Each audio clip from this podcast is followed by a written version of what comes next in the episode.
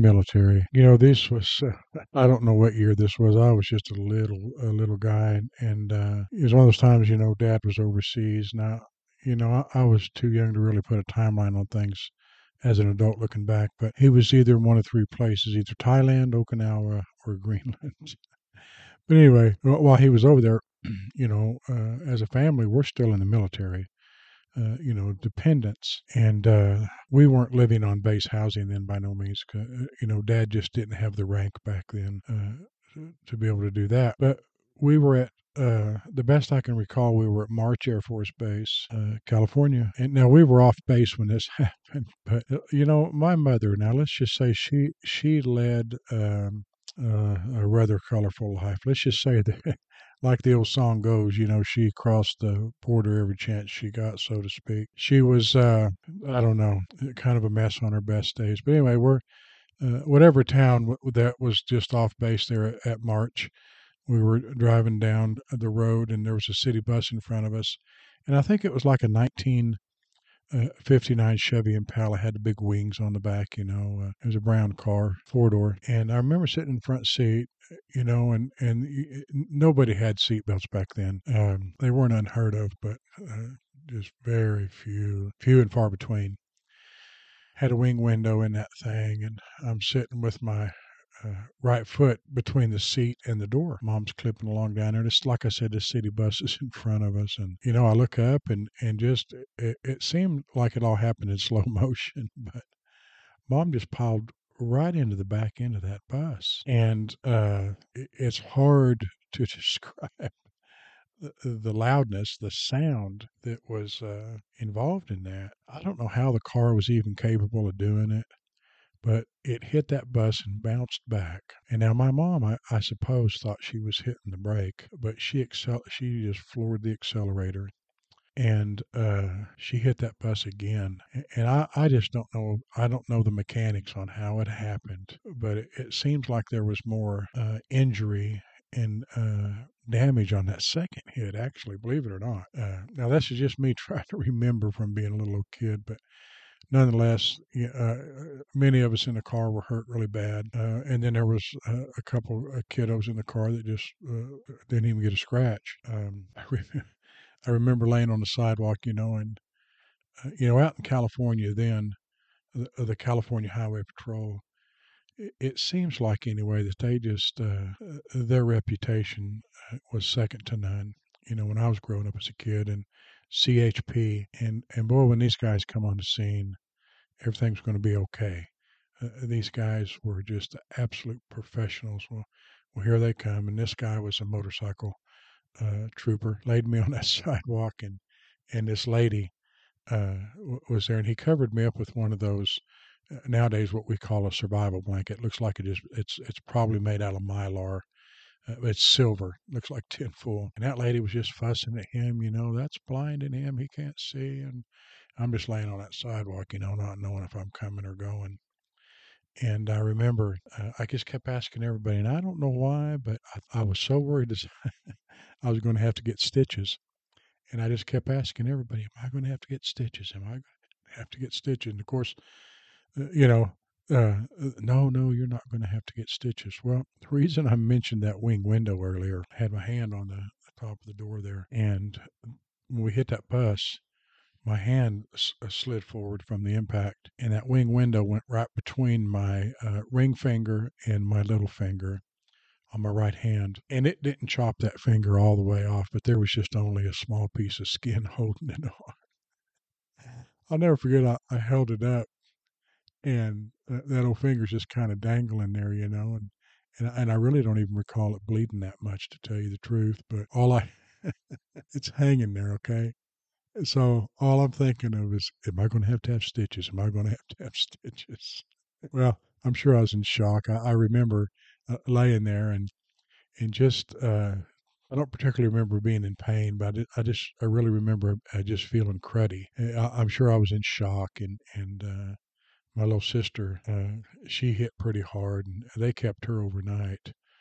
Uh, of course, uh, you know, being military now, uh, you know, CHP showing up was all fine and dandy, but when it come time to call that ambulance, uh, I'm just telling you right now, uh, they sent the Calvary uh, because these guys come straight off the Air Force Base. And uh, you know, they uh, one of the great things about being in the military as a dependent then is they take care of their own. You know, they watch out after their own. Uh, you know, you're just kind of a, a community of people uh, separate uh, from the rest of the world, and uh, you know that's while you're in the military anyway. Growing up, it, it, that's a good thing. It's it's just a, a, such a unique um, vibe, you know, if you will. growing up and being like that, you're just like I said in the past. You know, you you, you, uh, once you get on base anyway, you're you're in a, a, a gated community. But even you know, in the early years before Dad got enough rank to get on base, uh, base housing rather, uh, you were still set apart. And and I always, uh, growing up, I, I always thought that was just the coolest thing. Now, don't get me wrong. Uh, you know, none of us, we never thought that we were better than anybody else or, or civilians or anything. That's not where I'm coming from. But we were separate, uh, set apart, if you will. And, you know, out of all the things uh, growing up, uh, you know, the bad, uh, I don't want to say bad things, but the negative things, aspects of growing up as a military dependent, uh, you know, whether it's uh, saying goodbye uh, to friends all the time, because I don't know, a couple of years, three years at a time, you know, and you're moving on again. And in civilian life, you know, always being the new kid would just be really bad. And in the military, it was bad enough, but uh, after a bit, you know, you, you tend to learn that that everybody is is the new kid. Uh, a lot of times, in in uh, you weren't on military school uh, schools per se, but the schools you were in were predominantly military uh, kiddos. So, we you know we had all that in common all the time, and you know when we uh, finally retired out of the Air Force, and Dad did in 1975 out of Rapid City, South Dakota and you know, I've said this before. That was a, a strategic air command base, and and boy, there's some stories to tell about that. But you know, when we finally, you know, like I've told you, we've uh, went to Las Vegas for a little while, and and finally, uh, you know, uh, mom and dad fortunately figured out, you know, hey, that's just not the place to raise their two kids. Let's just say that. And we moved back to Oklahoma, where dad was from. We moved to Wilburton, Oklahoma, and you know, really, that's where uh, uh, that's where this podcast uh, uh, the origins of it are, uh, at least the goal of where we're going to get to, is Wilburton, Oklahoma, and and how that little town offered a slice of life that we've never experienced before. And I'll be honest with you, uh, have not really experienced since then.